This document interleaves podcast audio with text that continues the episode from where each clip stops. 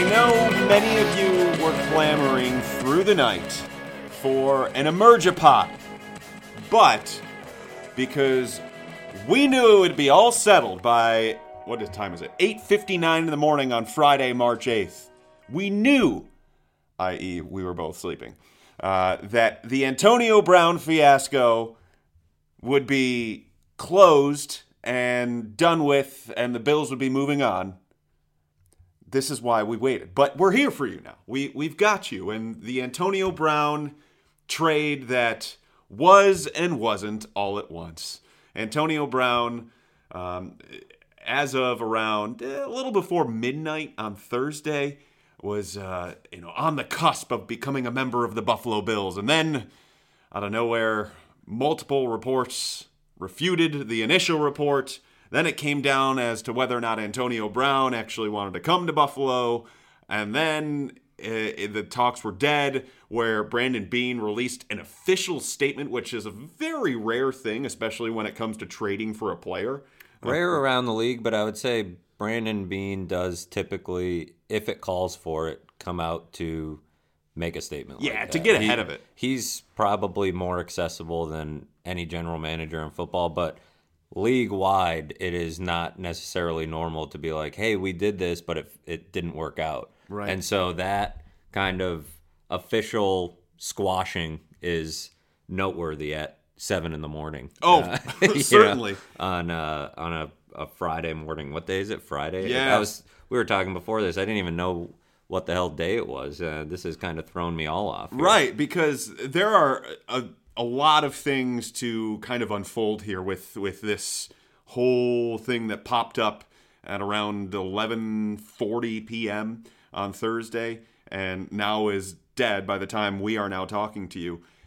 But uh, one part of it is the timeline, another part of it is the potential fit with the team, the other part of it is the Bills' thinking behind actually trying to make a move of this magnitude and how it relates to what we know about them or what we thought we knew about them uh, going into this offseason and, and what they value. So just so many things, but you know, not to not to really piss off our fans right right at the the get go.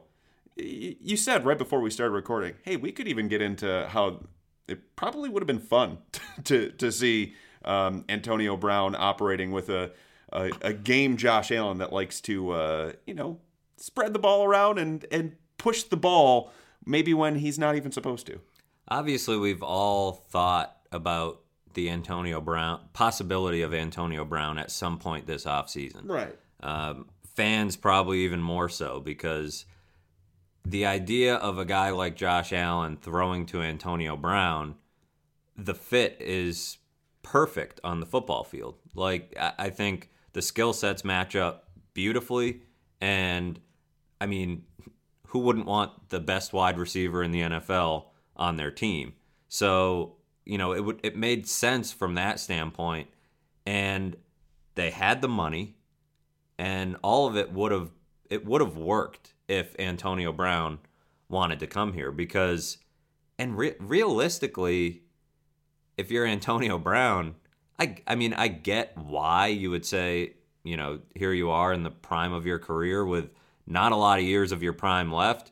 You've been playing in AFC title games. You've been on a contender playing with a future Hall of Fame quarterback. Why would you want to go 3 hours north Right. and play for a team that might be a couple years away from reaching its peak with a quarterback who may or may not ever get to, you know, the point where he is a Pro Bowl player. I get that. But from the same token, what are your other options? Mm-hmm. Think about the other name, other teams we've heard pop up. Washington, now quarterbacked by Case Keenum, Ooh, hey, and Colt Mc- or Colt McCoy, I don't know about you, but I'm or be- Alex Smith if a, a miracle, a, a medical miracle happens. He's not even that. Yeah, I don't know about you, but I am I am hype for the Case Keenum Colt McCoy quarterback competition this summer. It will probably be. It's gonna go down in history. The, the John Beck. Uh, who did John Beck compete with? Cleo Lemon Uh, back it? in the day, Patrick Ramsey that was slinging the rock. Pat I mean, Ramsey, former Washington quarterback. That well. is, uh, yeah. So Washington was mentioned, Oakland was mentioned, and Oakland is terrible. and Derek Carr is not that good. And so I can get the perception, at least you're in California, Right. maybe Vegas in a couple, or definitely Vegas in a couple years if you can hang around that long, uh, which not many people have luck doing in Oakland. And Tennessee was mentioned, quarterback who has nerve damage in his arm. Uh, I mean, it's not like you're a free agent if you're Antonio Brown. You don't just get to pick and choose. And this is clearly a guy who's a bit unhinged. Uh, you know, he's a little bit off his rocker at this point, the way he's been behaving throughout the offseason. And if you're a free agent wide receiver who can hand pick where he's going to make all this money that Antonio Brown is going to make because he's got a pretty good contract, you'd probably pick the Steelers really high on that list. Right. They're a competitor and they have a future Hall of Fame quarterback and they've got Juju Smith Schuster playing opposite you. I mean, They have a win now window. You've got Mike Tomlin, who seems like a pretty good guy to play for. That's where this whole thing with Antonio Brown, which we obviously haven't discussed on the podcast in depth because we don't cover the Steelers, but the whole thing to me never made sense of where do you think you're going to go Right. that's better than that? New England is probably one of the only places you could say, yeah, that's a better situation. And And it might end up happening. that's the last thing that Bills fans need is for those guys to come True. in at the 11th hour and get them for a second round pick.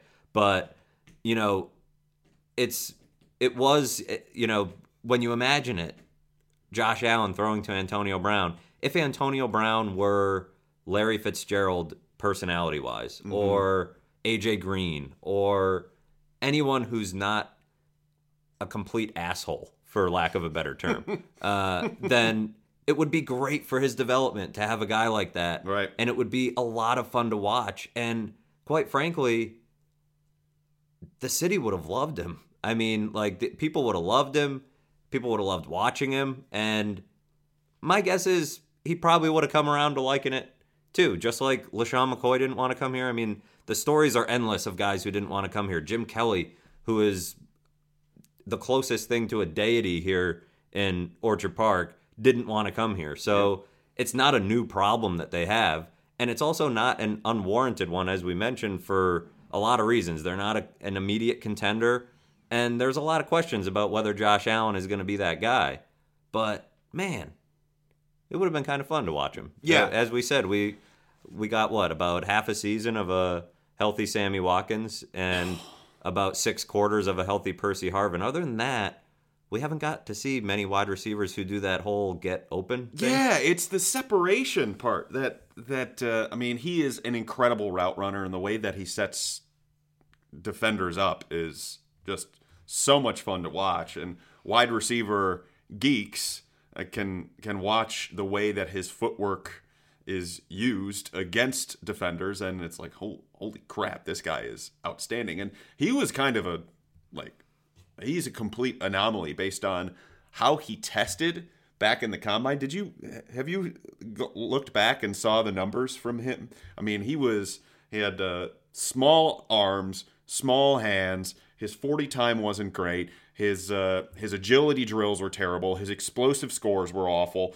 But somehow this guy, who is a late round pick, has worked himself into being one of the best players in the NFL. The, uh, and he would have been an immediate, immediate upgrade to everything the Bills possibly could have found on the free agent market in the of money. draft, and they've got plenty of money. However, the the one part that I think we, since we're reveling in what it could have been, I think this also leads us to the more impactful part of this discussion as to okay, where do the Bills actually think they are?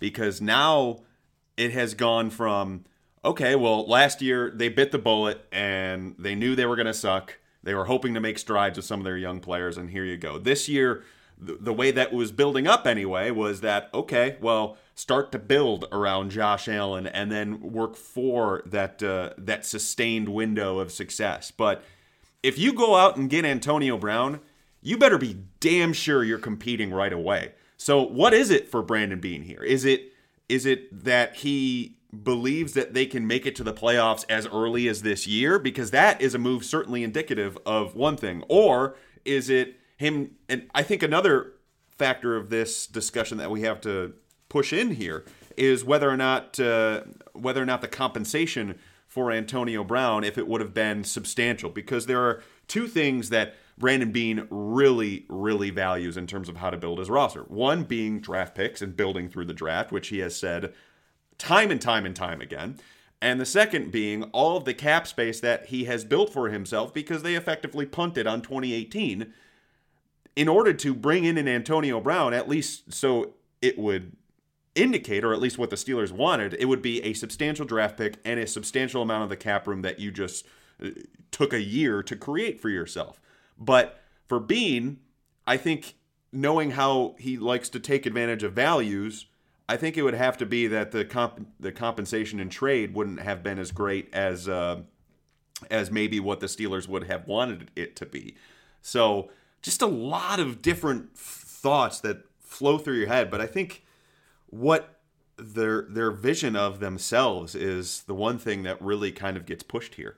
You know, I think the immediate knee jerk response is this is totally unlike them because Antonio Brown is not quote unquote process guy, whatever you want to say. But I think the more we talk about this, the more we discuss it, this fits Brandon Beane's MO pretty well. He's aggressive. Because he we know he's really aggressive. He's not afraid to trade.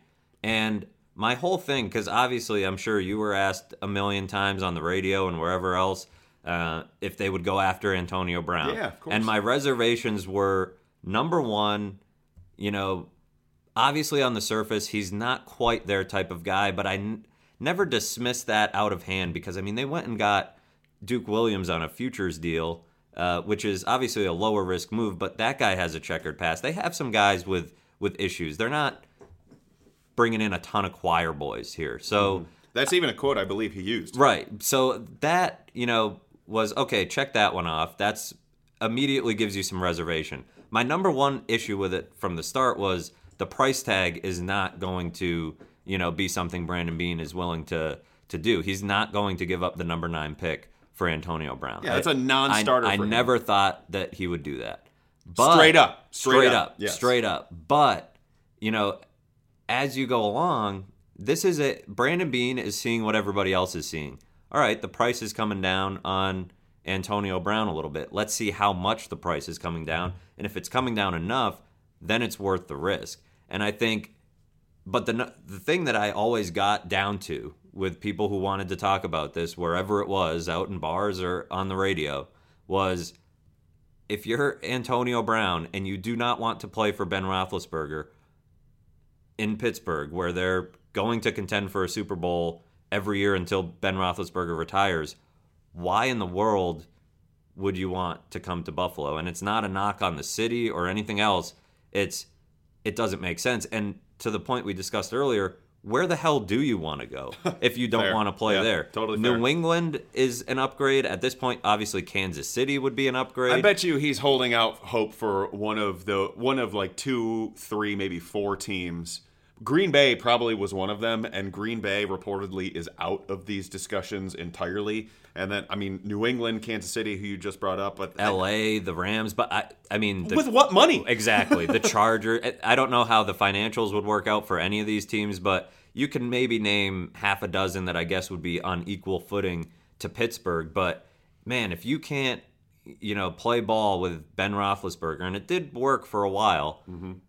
I just never thought, you know, would Antonio Brown want to come to Buffalo? And that's always going to be a sticking point in deals like this because, you know, obviously Doug Whaley wheeled and dealed and brought in LeSean McCoy without ever thinking about whether McCoy wanted to come to Buffalo. Right. But you know, Brandon Beane and Sean McDermott would want to make sure that Antonio Brown would be on board with that type of thing. And that was the number one thing, that the final thing that, you know, made you think, even if Brandon Beane, you know, wanted to get aggressive, that they would have to check that box. And obviously, none of us can get inside Antonio Brown's head. And quite frankly, I don't know if I'd want to. It seems like a, a bit of a, a a crazy place to be right now. But mm-hmm.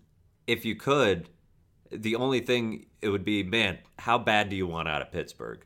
Because if you're willing to come play for a young quarterback and a team that's not going to immediately contend, then you, it's really about you know your happiness. It's really about how you don't feel you know respected in in Pittsburgh. And Christ, they they if T.O. got a key to the city ten years ago, then I don't know what Antonio Brown would have got if he, He, came here. he would have, He would have gotten a parade. he would have gotten every male, perhaps female, uh, growing a mustache and dyeing it blonde.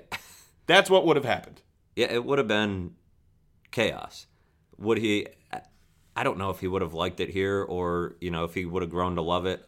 Because I don't know what. I, again, I don't know what's in his head. I don't know if he's thinking I want to win a Super Bowl next year. Because if he is thinking that, he probably would have sucked it up and stayed in Pittsburgh.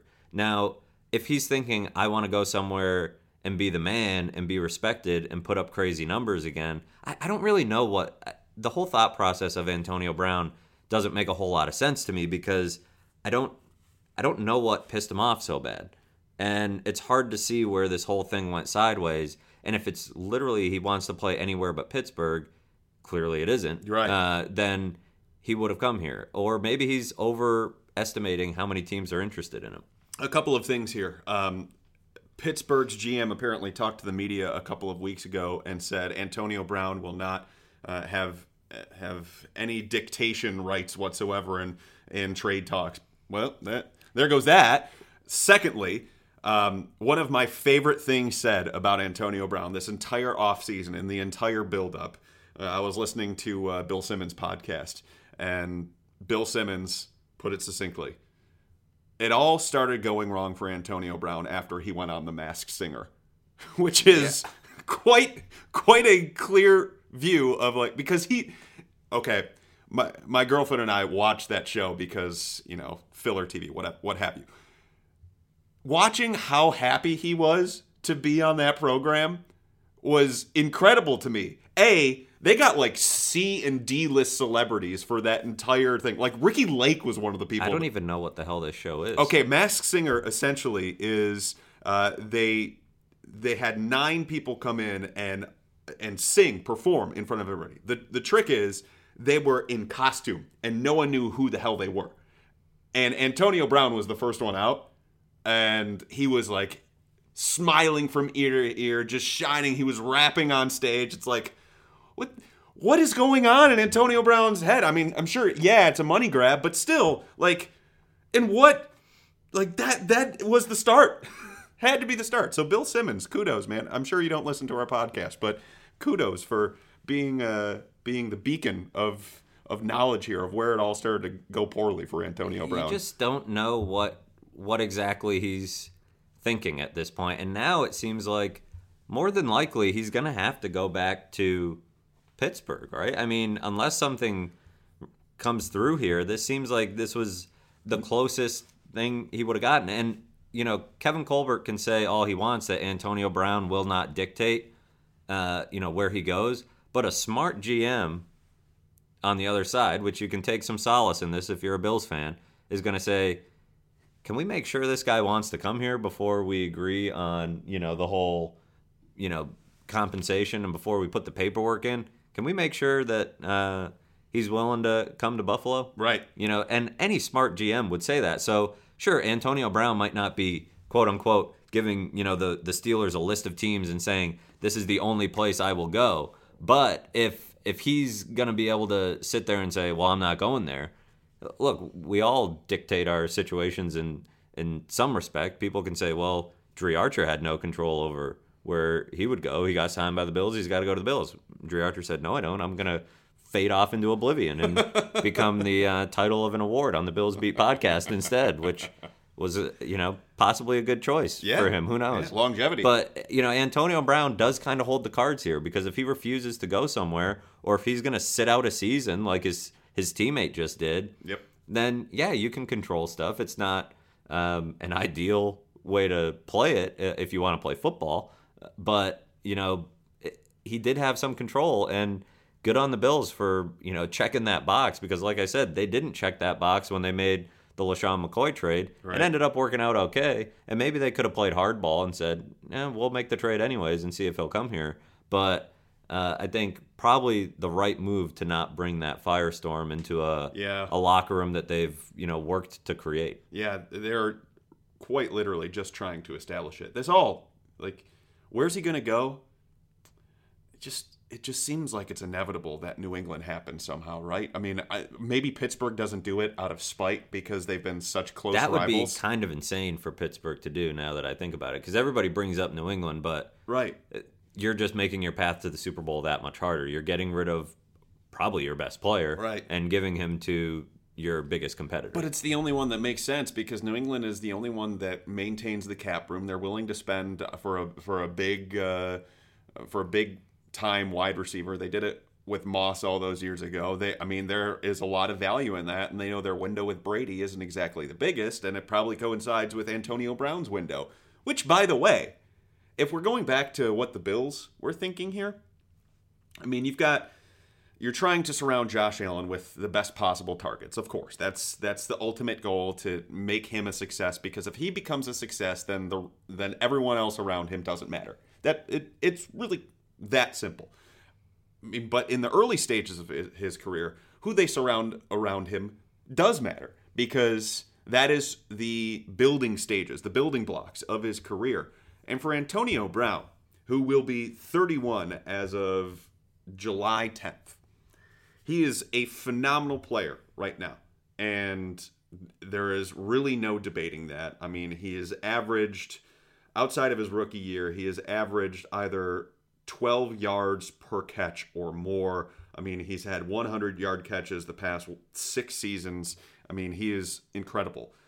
However, it's it's also a little bit of the LeSean McCoy discussion too. Like when does that start to go? While he doesn't necessarily like have the explosive uh, characteristics, he also is able to win on those deep routes a lot, which is something that, that he gets targeted quite a bit. And that would be a fit for Josh Allen. But how much longer is that going to be a thing for him? And if the if the Bills were I'd say he's got what you think three years, well, four maybe. he's 31 though. it could fall off at any point. Exactly. He's a smaller guy. So, you know, I don't, I do not uh, criticize the Bills for trying to go to, you know, really kick the tires on this to figure out if they can make it work. But this might wind up being the best thing that never happened to them, perhaps, because they they would have had to, you would think, get him to a new contract in order for him to come to Buffalo. That's what they had to do with LeSean McCoy too, and it, it's just part of part of the uh, the rite of passage to get a big star to Buffalo, right? So in order to do that, that would probably would have either a extended the life of his contract into his year 34 or 35 season, which would not have been conducive to their long term plans, and b because you know that cap hit would have been stark for the next for the next two three years, and odds are if you're if you're trying to convince someone to come to Buffalo, you are not going to be able to be as shrewd with the contract as you are with a lot of other players in the league. So their hands would have been tied with a lot. Uh, It, it could have wound up being a bad contract down the line of it, but then you weigh, okay, is two to three years of, you know, a great player worth um, worth the headache of of cap trouble down the line? I don't know. I it, I'm so conflicted by this because uh, some sometimes my brain go it's going yeah that's a that's a logical move from a football perspective, and if they would have been able to not give up a, a terrible amount of value, like I think I know you saw this as well as I did. Someone reported. I can't find it anymore, and I feel like I'm taking crazy pills. Somebody must have deleted it. Somebody must have deleted it that said it was a swap of firsts and and a future pick. And you know, again, can't find that. Saw it this morning. I did wake up with my boy Fritz at 4:45 in the morning and saw saw it somewhere. So maybe I'm going insane. But the fact that you said you saw it too also also helps uh, my insanity here and thinking that I'm not actually going crazy. But if it was that, that's totally doable, and you could stomach the cap hit over the course of time. However, if it was substantial draft compensation, then that that doesn't make a whole lot of sense and questions everything I thought I knew about Brandon Beane. So there, there are just so many thoughts rolling around in my head. I'm sorry that I didn't make a clear as day point, but I'm sure Bills fans are kind of doing the same same shit, right? You know what I think is, you know, interesting about the whole thing is, you know, we talk about Josh Allen's development, which is obviously really important to this team. You know, what's funny is the conversation has always been, you know, get the quarterback and nothing else matters. And now it seems like it's get the right pieces so the quarterback can be good. If Josh Allen is good, he will be good at some point. You know, whether it's in 2019 or 2020. Beyond that, uh, if it takes that long, then he's probably not that good. But of course, you want to surround him with weapons. Of course, you want to get him a better offensive line. But if he is good, he will be good. That's generally how these these quarterback uh, development developmental curves happen. Now, if you're worried about the situation you're putting him in and who you're surrounding him with, this is where I say if Antonio Brown were a Larry Fitzgerald or AJ Green type of guy, then it would be a no brainer uh, that it would be good for his development. Antonio Brown is very much not that right now. At mm-hmm. one point, I think he kind of was. Mm-hmm. He's very much not that at the moment. I mean, you cannot have the success that he's had without being a an incredible legendary work ethic type. Oh, and he guy. still has that. that. Right. The work ethic is not the problem, but the problem is if Josh Allen has a game like he had in Green Bay last year, where he can't hit the broadside of a barn, and he's, you know, Antonio Brown leaves the game with two catches for 21 yards, and then you know it goes three weeks and he hasn't scored a touchdown, and he hasn't had a hundred yard game then what happens? Mm-hmm. And you know, you've got young receivers in the room or whatever whatever it is. Then you wonder, what's this guy going to do? Is he going to eat our young quarterback alive? I don't again, I I think if Josh Allen gets eaten alive by that, then he wasn't going to be good to begin with. So it, it probably isn't a major concern, but you it it begs the question of where do they think they are in terms of building this culture in the locker room? Because the reason the Patriots take so many risks on guys is because they feel comfort- comfortable about the locker room they have being able to absorb those guys and get them to stay in line. People will scoff at that and say the Patriot way doesn't exist and all this BS, but the the fact of the matter is it does. Mm-hmm. And that's a it's a real thing because I think people confuse the quote unquote patriot way as we'll never take a chance on guys like that. That's never been what it was about. It was once they got the locker room to a point where they felt like they could sustain those, you know, they could absorb those personalities and make it work. That's the Patriot way is how they do things. It's not the fact that they won't. I mean, they brought in, they've brought in some real wackos to that locker room. Corey Dillon, uh, Ocho Cinco. I know. They brought in Albert Haynesworth at one point. Chad right? Ochocinco might be one of my favorite players all time. Chad Ochocinco is great. He's just giving away money on Twitter right now. So if you're uh, on there, he tipped somebody like 300 bucks yesterday. He paid off somebody's rent to make sure they wouldn't get evicted a couple weeks ago. It's uh, he's doing he's a great guy, yeah. but he's a little bit of a, a wacko. Oh uh, yeah, specifically uh, you know, during his career, during his playing days. Albert Haynesworth they brought in at one point, did they not? If I'm remembering correctly, Randy Moss is another example. Uh, Josh Gordon uh, they brought in. They do this all the time. How about Alan Branch even? Right. Alan Branch had some stuff. They do some smaller risks too, yeah. um, you know, that kind of fly under the radar. But again, the reason they can do it is because they feel like they've built a locker room and a culture and that they can bring guys into and things will be fine. Also, guys tend to fall in line a little bit more when they're playing for a Hall of Fame coach and a Hall of Fame quarterback. Yeah. That's just kind of the way uh, the way of the world. So, you know, you can scoff at culture and locker room stuff, and I get it. And you can scoff at the Patriot way and, and hate New England all you want. But the reason they can do that is because they've they've built that you know that insulation a little bit that that allows them to do it. Do the Bills feel like they're close enough to that that they could do this?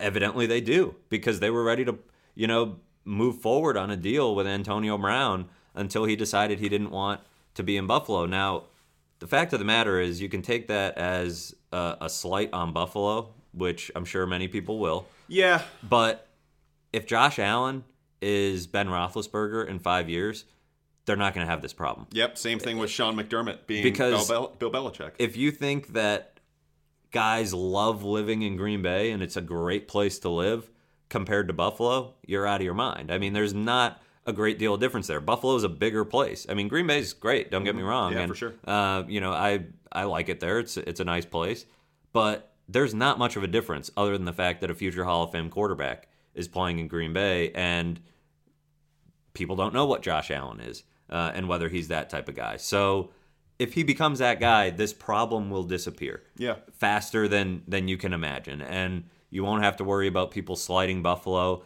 because I think this is as much about Josh Allen as it is about and uh, about the city Yeah. because you know Antonio Brown isn't like I hate chicken wings and the Skyway is an eyesore. I'm not going up there. You know, he's he's looking at that saying I probably can't win eyesore, for what it's worth. he's looking at it saying I probably can't win, and I don't know if that quarterback is ready to help me put up 1,500 yards. I don't think he. I'm sure the the winter and all that, and you know Buffalo is a part of it, but he was playing three hours south of here, uh, in a city that's really just a like Buffalo's big brother in some ways. It's just like a slightly bigger, you know, version of, of Buffalo. I mean, they were on the same track for a long time, and then the steel industry Right. went kaput, and and Pittsburgh adapted. Buffalo did not, and Buffalo's trying to adapt now and getting better. But to your points, which I think are very good ones, when you have an established entity or entities of leadership to where there are no conversations within the building of, man, if only we did this differently.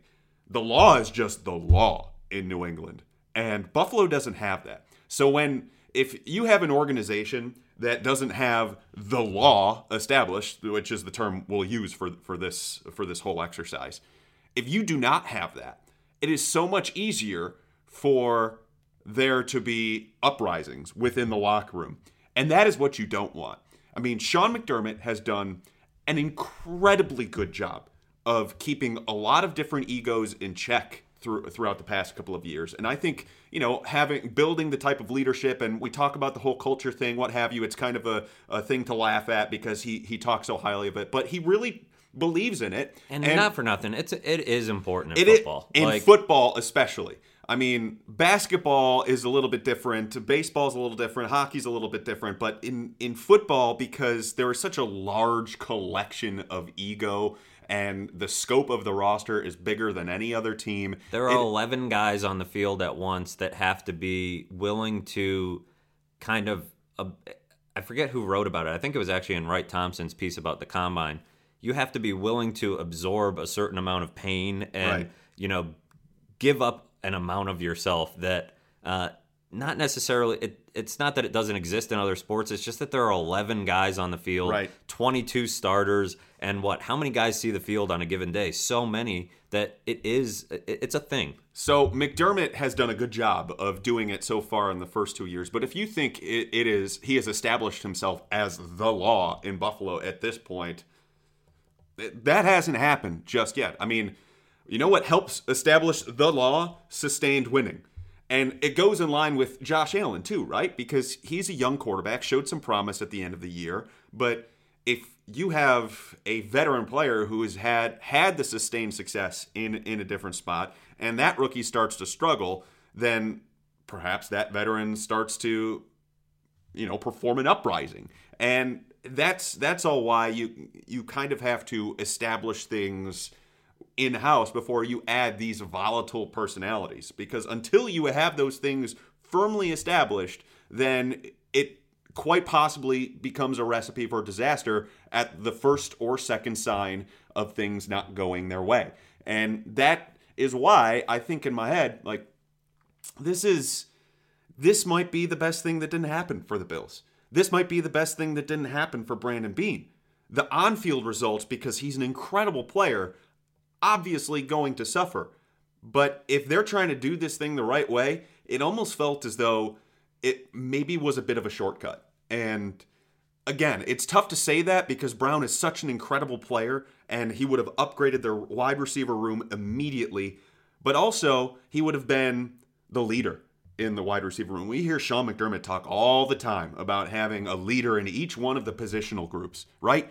And is Antonio Brown a leader?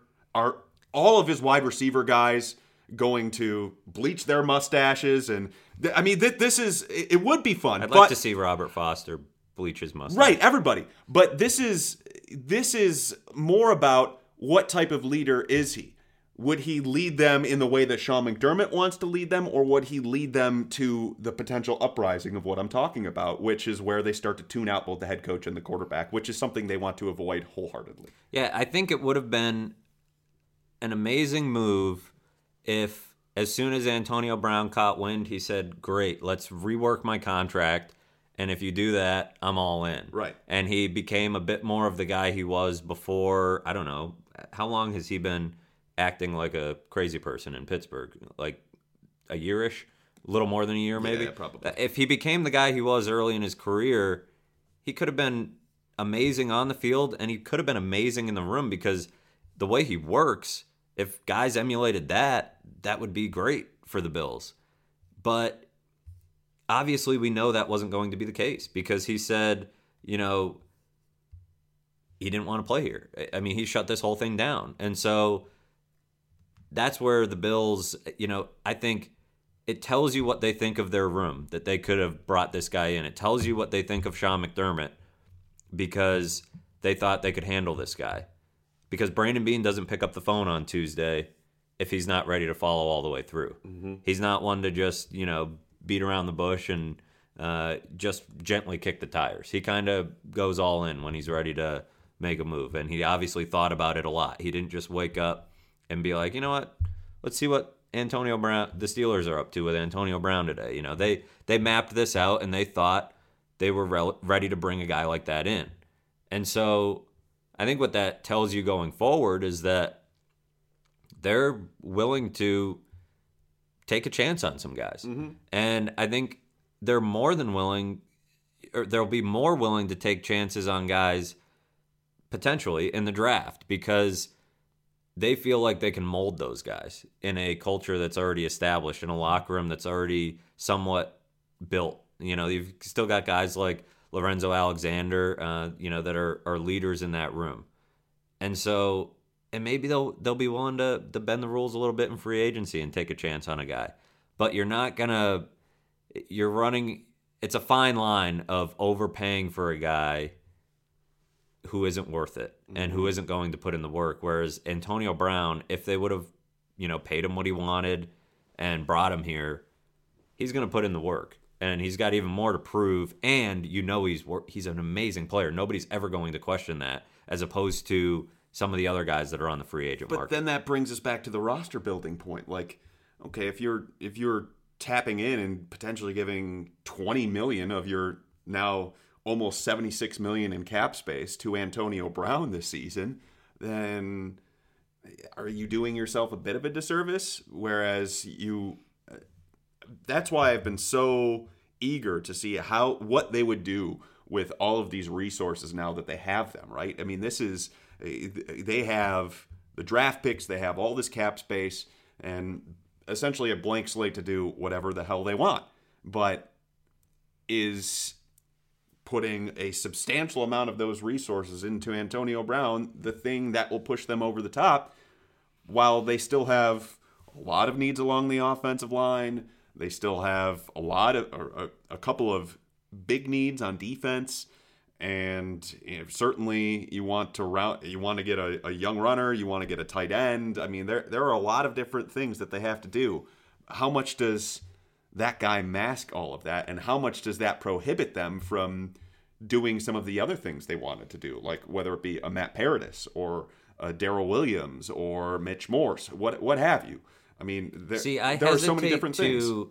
I hesitate to place bigger meaning on this. I know a lot of people are going to say, well, if they were going after Antonio Brown, maybe they'll spend 11 million on Adam Humphries. You know, they're going to get crazy with it. True. and, Yeah, you I know, don't thi- I don't think that's the case. Or that they're, you know, I think what this was was all right, we have a chance to potentially get a Hall of Fame player at a discount who still has a few years in his prime. Totally Let's- fair. Let's see if we can try to do it. That doesn't mean they'll spend 11 million on Adam Humphries. It doesn't even necessarily I think they could have it's a unique situation where their cap is so clean right now that they could have absorbed that for a few years and then by the time they needed to extend some of their own, found a way to move on. And I think, you know, it doesn't say a ton about what they'll do in free agency because an Antonio Brown caliber player isn't available at any position in free agency, except especially after DeMarcus Lawrence and Jadeveon Clowney were tagged, and not even saying that those guys are on that level. So, does it mean they'll overpay for uh, you know any number of receivers? I don't think that it does, but I think it shows you that they're willing to go for it. All these complaints about you know oh they'll never bring in this guy because of X reason they'll kind of do anything. Uh, and and Brandon Beane has been uh, shrewd. He's been aggressive, and he's taken some chances. Not all of them have worked out. Obviously, Kelvin Benjamin being chief among them. But when there's an opportunity for value, which I think this was, and that's what it became more and more. When I heard people talk about, oh, maybe you can get Antonio Brown for a second round pick, then I thought, why wouldn't the Bills Right. do that? Because they're one of a handful of teams in the league that have more cap space than they know what to do with and that they'll be able to spend. So it, it was a rare opportunity and kudos to Brandon Beane for giving it a shot and the fact that Antonio it, it seems like the only thing holding this up is that Antonio Brown didn't want to come to Buffalo whether that's because they wouldn't rework his contract whether it's because he didn't want to play for Josh Allen whether it's he wants to try to win a Super Bowl uh, evidently not if like Washington and Oakland are being brought up because those teams blow. But I, I mean, you're looking at a situation where the Bills made an aggressive move and came up a little short due to no fault of their own. It's kind of mm-hmm. a a win winning situation for Brandon Beane because he gets kind of the the public admiration Right. for taking a shot. Right. And Antonio Brown's the villain, not Yep. them. Yep. And that that's what it comes down to. And also at the end of it, it showed Brandon Beane having strength going, yeah, we're out. Right. He or at least putting it out there that they're, that he put his foot down. Yeah, like, yeah, you're not gonna you're not gonna mess with us. Right. It's not to be. They're not going to be taken advantage of. They're. He kind of did this last year. Last year he was in a really, pretty much the worst spot you can be from a negotiating standpoint. He's sitting there with all these chips, mm-hmm. and everybody knows he wants to go all in for a quarterback. Everybody can see everything he's got, and they knew he was desperate to get up for a quarterback, and they they tried to kind of you know they could have had to give up a lot more. Uh, a, a GM who is a less savvy might have given up more. Now, not to say that the Bills got up got a great deal. uh, You know, they had to give up a lot, but they didn't give up a future first round pick. And I think that was a big deal to them. That was a something that he was going to stick to and he pulled it off in a situation where man, you don't want to be in that spot when you're negotiating. The most impressive move that he made last offseason, bar none, which which um, paved the way for them to move up to get Josh Allen, was flipping Cordy Glenn to Cincinnati. You could all I would also say getting a third round pick for Tyrod Taylor. Well, that was great, but the reason why I say but Cordy, Cordy, Glenn too, yeah. was- because his contract is freaking terrible, and there's he's he wasn't not good last year. No, he wasn't. He is not the player that he once was when when he signed the contract. And that that part of it, I mean, he knew flat away that Cordy Glenn needed to go. He needed to be off the roster. wasn't one of their guys. Maybe didn't have the work ethic that uh, that they would like out of out of their players. And that's a good point too. Work ethic is what is one of their guys. Yeah. Guys who live and breathe football, not guys who, you know, never go out to the club. It's guys who work. And I think you're right about but go on. I, Mm-hmm. Yeah. I just wanted to make that point. No, Cordy Glenn at, at that at that vein was they flipped him. I don't know what the I mean Cincinnati was thinking, all right, we need to fix our offensive line. There's not going to be an offensive tackle on the board at where'd they move up to? 12, was it? Yeah. Um, it's not going to be available to us at 12. Uh, and and all right, let's just get Cordy, get the contract. We have the cap space, and move down nine slots. Bingo, bango, we're good. But for Beane, that was everything to him because now that meant for Tampa Bay, they didn't have to move down a, a crap ton. Or if even if they got the deal done with Denver, I mean, that would have meant that they only moved down to 12 rather than to taking, hey, here's 21 and 22. Uh, and Denver goes, well, we're not going to get a caliber of pr- product or prospect that we want here. So that was a good part. The other part of this, if I misrepresented the point I made before, I apologize, but I didn't mean this to sound like, hey, now that they went after Antonio Brown, they're going to be up for 11 million for for Adam. No, no, no. I just wanted to. Oh, right. Okay. Because somebody asked, actually asked us a question. Oh, did they? Okay. Um, you know, what does this mean they could now do with wide receiver and free agency? And I, I just hesitate people to make that leap. I'm not saying Right. you were making. Oh, that okay. leap. Well, well, be it as it may, I think if anything that this signals for what they could do on the free agent market is that he's going to take advantage of situations and not overpay. And potentially explore the trade market because True. Antonio Brown's not the only wide receiver that could potentially be moved. You trying to at some you point. trying to get in the Odell Beckham conversation? It- I actually wasn't even thinking of Odell Beckham, but That's another pod for another day. but that's a, a you know, Gentlemen, y'all. It shows that they will not necessarily shy away. From, I mean, guys like DeSean Jackson are out there. I know people have floated the idea of AJ Green, which I don't think is super realistic, but you know, it shows that they will at least kind of explore these ideas. And you know, Brandon Beane has been in these. I think he's in a much better leverage spot now. Oh, yeah. I mean, you talked about Cordy Glenn. We talked about the draft trade up, and I had forgotten about Tyrod Taylor until I mentioned it. They everybody knew they wanted to move on from Tyrod Taylor, and yet somehow they got a third round pick for him, which was Still another key piece that they needed. And Tyrod Taylor was on the bench by what October, so that was another great trade. He's done this before a, a few different times. I mean, obviously, spending a third round pick for Kelvin Benjamin was a bit of a waste, um, but he's done this before where when it seems like he has no leverage, he finds a way to make a trade, which, you know, if they weren't so attached to LeSean McCoy like he was their binky, I would say now now's the time to work your magic on that as well. Because think about, you know, the more ammunition you have, the better off you are if you're trying to wheel and deal throughout an offseason. But I think his willingness to stick his neck out there and make deals is kind of unlike a lot of GMs in the league. Right, and I think this is a point, especially for Buffalo and, and Bills fans that have been so used to their team being uh, being one that goes, ah, well, they're not going to do that. They're not going to go for the high caliber guy. I think what Brandon Beane is signaling, because as you pointed out, he gets the credit for making the deal, even though he didn't have to make the deal and he doesn't have to put up with the headache about whether or not Antonio Brown's going to show up. That is a Michael Scott exclusive win win win for Brandon Beane. But what I think what he's done, which is the win for Bills fans here, is he's opened up the mind saying it's okay to think big. Like Antonio Brown to me, I'm like, yeah, would they do it? Maybe if the value's there, but still probably not. But that's just goes to show what lengths that Brandon Beane will go to to try and make a deal, which is why, and I want to put a pin in this part of the discussion for next week before free agency gets into gear, which is why I think we should have an Odell Beckham Jr. discussion. I really do. Why not? Right? I mean, this is it's clearly a, a position of need. You just shifted in your seat, which means that you, you felt a little uncomfortable about it. Um, it. It's a it's a little bit it's a little bit uh, of a a different discussion because it's more value that you'd have to send for that guy, but still, it's the same type. so of freaking good, I know he's incredible, and it's it's the exact type of receiver that you would want for a Josh Allen.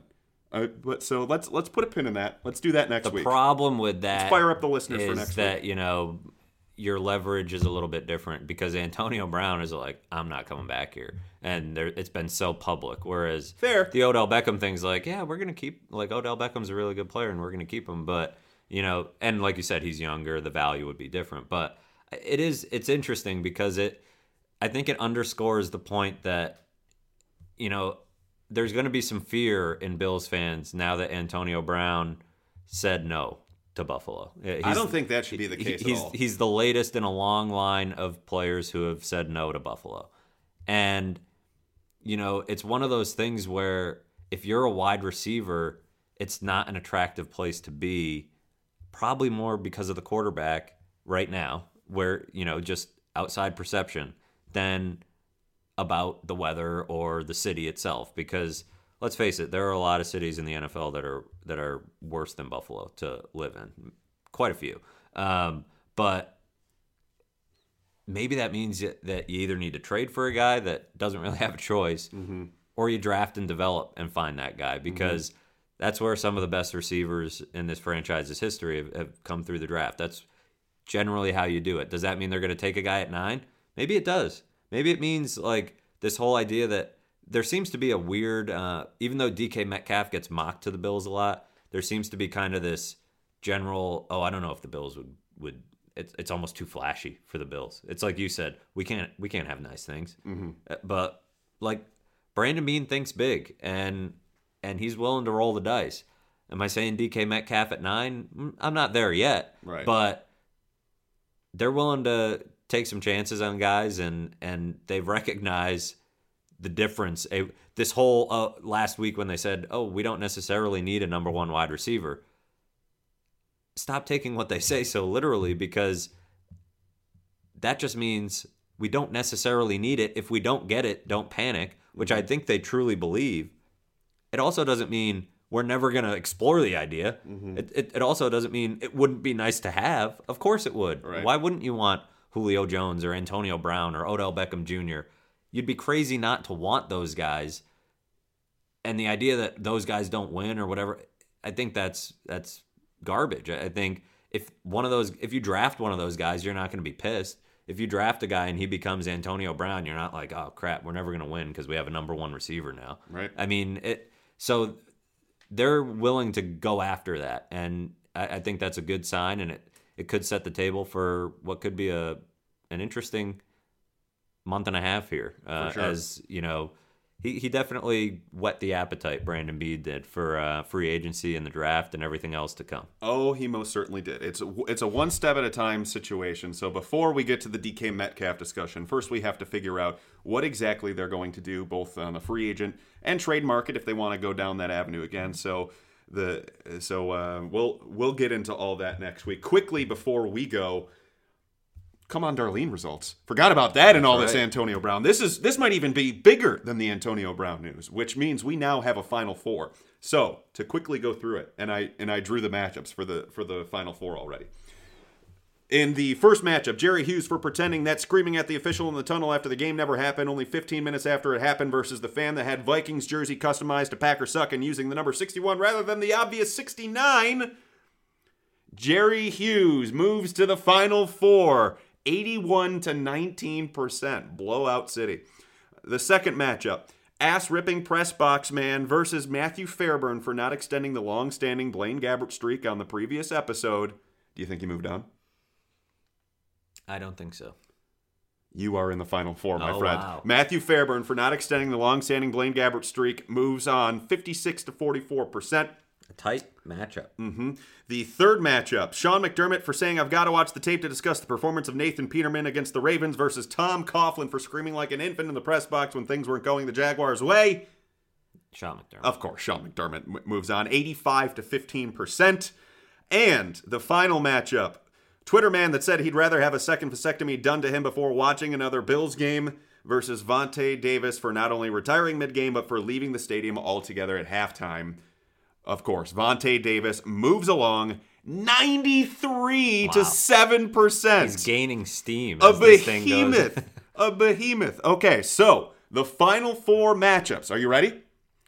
First matchup Jerry Hughes for pretending that screaming at the official in the tunnel after the game never happened, only 15 minutes after it happened, versus, and this was random drawing, by the way, Sean McDermott for saying, I've got to watch the tape to discuss the performance of Nathan Peterman against the Ravens. Woo! setting up for the final that we all talked about. And the final matchup is Matthew Fairburn for not extending the long-standing Blaine Gabbert streak on the previous episode. Congratulations for getting in the final four, by the way, but your stay will be short-lived because you'll be up against Vontae Davis for not only retiring mid-game, but for leaving the stadium altogether at halftime. Wow. This bracket tells the story of the 2018 Bills season that only Bills beat listeners would understand. Because if you said Vontae Davis, Jerry Hughes, I've got to watch the tape, and Blaine Gabbert is the story of the 2018 Bills season, only the people who listen to this show would understand that. The first three people would say, "Okay, yeah, I remember all those things. What, what the hell is this Blaine Gabbert business about? He didn't even play, and he did play against the Bills, but he didn't even play in that game." Uh, 10 years from now, people might say, Was Blaine Gabbert the quarterback in 2018? Like, if you told them this story, but listeners will understand. I liked it. This is pretty much the perfect Final Four. Yeah, yeah, it really is. So, uh, yeah, that that uh, that vote will be available to you today. Just go ahead and find the link, same way, right in the SoundCloud info, or you can tweet at uh, Fairburn and I hashtag Come on Darlene. So there you have it. We have the final four. Antonio Brown, not a member of the Buffalo Bills. Free agency next week. We're gonna have a cursory conversation about Odell Beckham next week because why the hell not? Now we have to. Now I'm going to text Brandon Beane every night at 3 in the morning and say, uh, Are you trading for Ant- Odell Beckham? Oh. Are you trading for X player that's on the Yeah. market? OBJ? Question mark. Strange things happen at 3 a.m., apparently. Yeah, they sure do. All right, so that's going to do it for this episode of the Bills Beat. I think this was good. This this kind of helped everybody kind of work through it. I didn't know exactly what I was going to say heading into the podcast, which mean all usually makes for a pretty good podcast because then you know, okay, it's it's all fluid. You're trying to figure this thing out because there are just so many thoughts that go into a situation as complex as this. All right, so for Matthew Fairburn of the Athletic, my name is Joe Buscaglia. Thank you all for listening once again. Free agency starts next week. We'll uh, get at you before the official start of free agency and talk to you then. Take care.